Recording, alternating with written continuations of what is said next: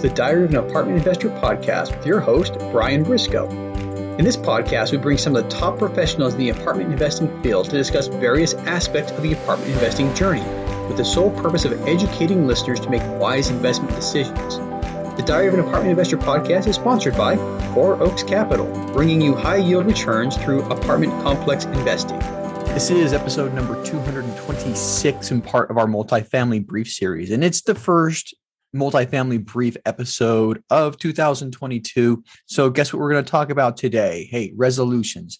So, it's the beginning of a new year, and it's natural for us to reflect on the past and you know as as our tradition is to resolve to do better to make resolutions. You know for most of us it looks something like this you know eat healthy get more exercise save money invest more you know maybe learn to play a the guitar or the piano. You know and the list goes on. And you know incidentally i got my workout clothes underneath because you know what what better way to start a day in the new year than to to work out? But uh, here's a few reasons why investing in apartment buildings should be on your list for 2022 and the best part is you know if you invest passively in in an apartment building you know the sponsors like us do all of the work and investors like you are going to receive the passive income. And if you want to set up a call with us to, to find out more you know, please do. I, my contact information is in the show notes. Um, but let's go over some of the reasons why you should invest in real estate and specifically multifamily. So, number one, inflation. We're still waiting for the CPI data to be published for you know the entire year of 2021, but most people are expecting that number to be above seven percent. Okay, at, at the beginning of December, from November to November, it was at 6.8 percent. But our money is being devalued year over year and over the last year by roughly 7%. So the Fed has also indicated they're going to keep rates low, but they are going to raise them a little bit to keep inflation in check.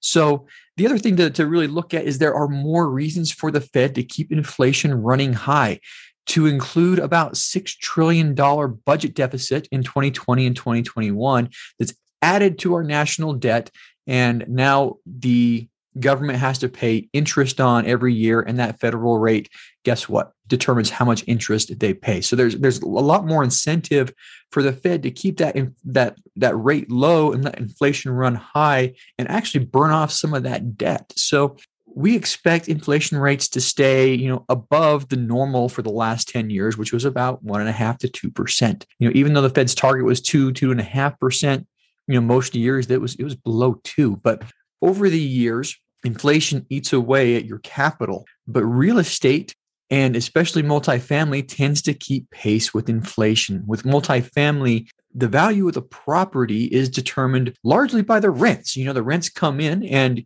there's a couple ways you can determine value from that. You know one is through a gross rent multiplier which you just take the the total rents and you multiply it by a number and you get a value. And there's also the NOI cap rate way of determining value. But end of the day, multifamily real estate is going to either keep pace with inflation or typically beat it a little bit because rents are going up, other property values around are going up, and the value of the properties are going to go up and it's going to cash flow. All right, number 2, apartments are tangible assets, you know. So in addition to keeping pace with with inflation, they're tangible assets and they're not as volatile as other investments. Investing in apartments can bring solid returns with relatively low risk.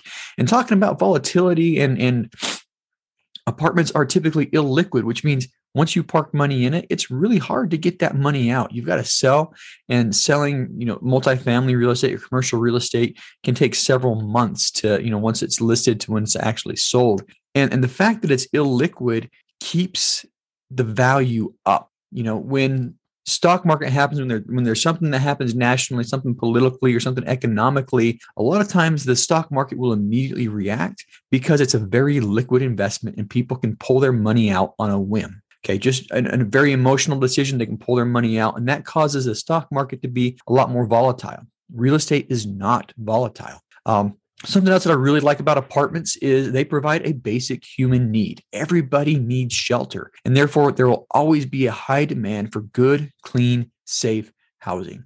There always will be. You, you always want to live somewhere. I live somewhere. I've got four walls and a roof. Everybody needs four walls and a roof. So apartments are always going to be in demand. A couple of studies this year showed that the US is roughly 4 to 5 million housing units short of the current demand. That includes single family housing, that includes multifamily housing, condos, you know, everything, every every place that people can live in. But out of that, there's about two and a half million apartment units short of what the current demand is. You know, some major metros are sitting at about 97 to 98% occupancy because there's just not enough housing to, to go around. So this housing shortage is going to continue to push real estate prices up. All right. You know, it's a supply and demand question or your problem. And the lack of supply compared to the demand is going to push the prices up, upward, regardless of what happens to the interest rates.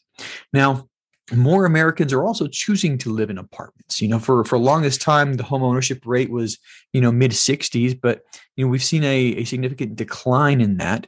We've seen that uh, the, the new generation, the millennials that are you know in their 20s and you know push in 30s right now, are putting off home ownership until far later than the previous generations. You know, I'm I'm tail end of Gen X. My my wife is the front end of, of the millennials, but you know, there, there's a different mentality. You know, my generation tried to buy houses as soon as they could um, because that was the American dream. Um, millennials are choosing to rent more and more often.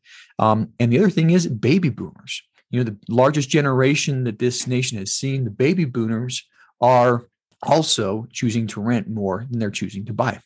Now, the next thing to talk about is there, there's a significant migration patterns happening in the US right now.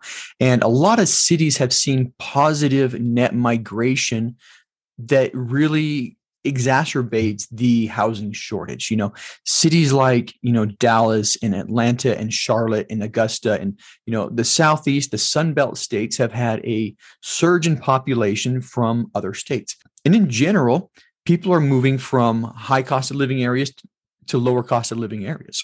So Californians and New Yorkians and New Yorkans, I don't know what what they call them, um, but they're moving to lower density areas. They're losing moving to lower cost of living areas, and they're also moving to areas with lower personal income taxes you know so states like florida and texas and you know your southeast and south in general are getting a lot more people than that are moving from the high density areas, the high population areas, the high cost of living areas, and the high tax areas. So there's a lot of places that make apartment investing even better because there's a net migration in which you take the already existing supply shortage and there's some cities where they can't build multifamily fast enough to to meet the demand. Um, the other thing is leverage, you know, and this is this has been true forever, but you know, banks are going to lend upwards to 80% of the value of an apartment building. And this leverage amplifies your investment dollars significantly. So let's look at a 75% loan to value ratio, you know, um, just to make numbers simple. I mean, that means if it's a $10 million purchase price, the bank's going to give you $7.5 million. And the ownership has to put in the other $250,000.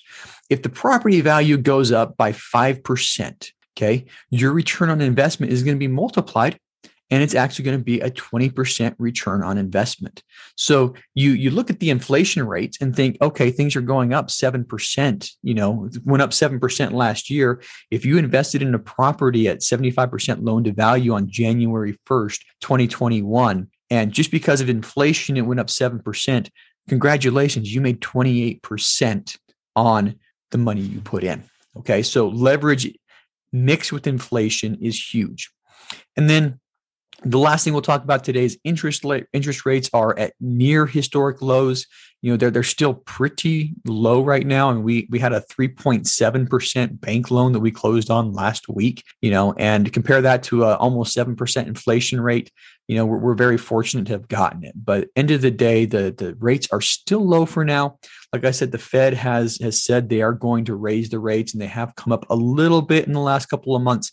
But historically, you know, we're still seeing, you know, low to mid threes for, you know, commercial stabilized multifamily in the large metros. So that said, we, we can still get money fairly cheaply. Anyway, end of the day, lots of good reasons to invest. You know, if you're looking to invest passively, you know, Four Oaks can help you. And if you're looking to get in the game as, as an operator, as a syndicator, or you want to buy multifamily, hey, guess what? We can help with that too. We have this tribe of Titans uh, network. It's it's a multifamily educational community where we teach people to do what we did. Uh, or what we have done and what we continue to do. And incidentally, that place we we closed on in Augusta last week was uh, a deal through the Tribe of Titans where a couple of Tribe of Titans members came together and we helped them close on that one. So definitely um, check out the, the Tribe of Titans if you're interested in doing.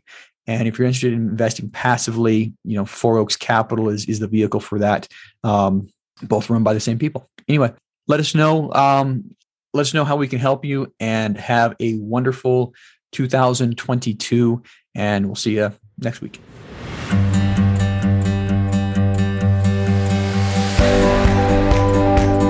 Thank you for listening to the Diary of an Apartment Investor podcast today, brought to you by Four Oaks Capital.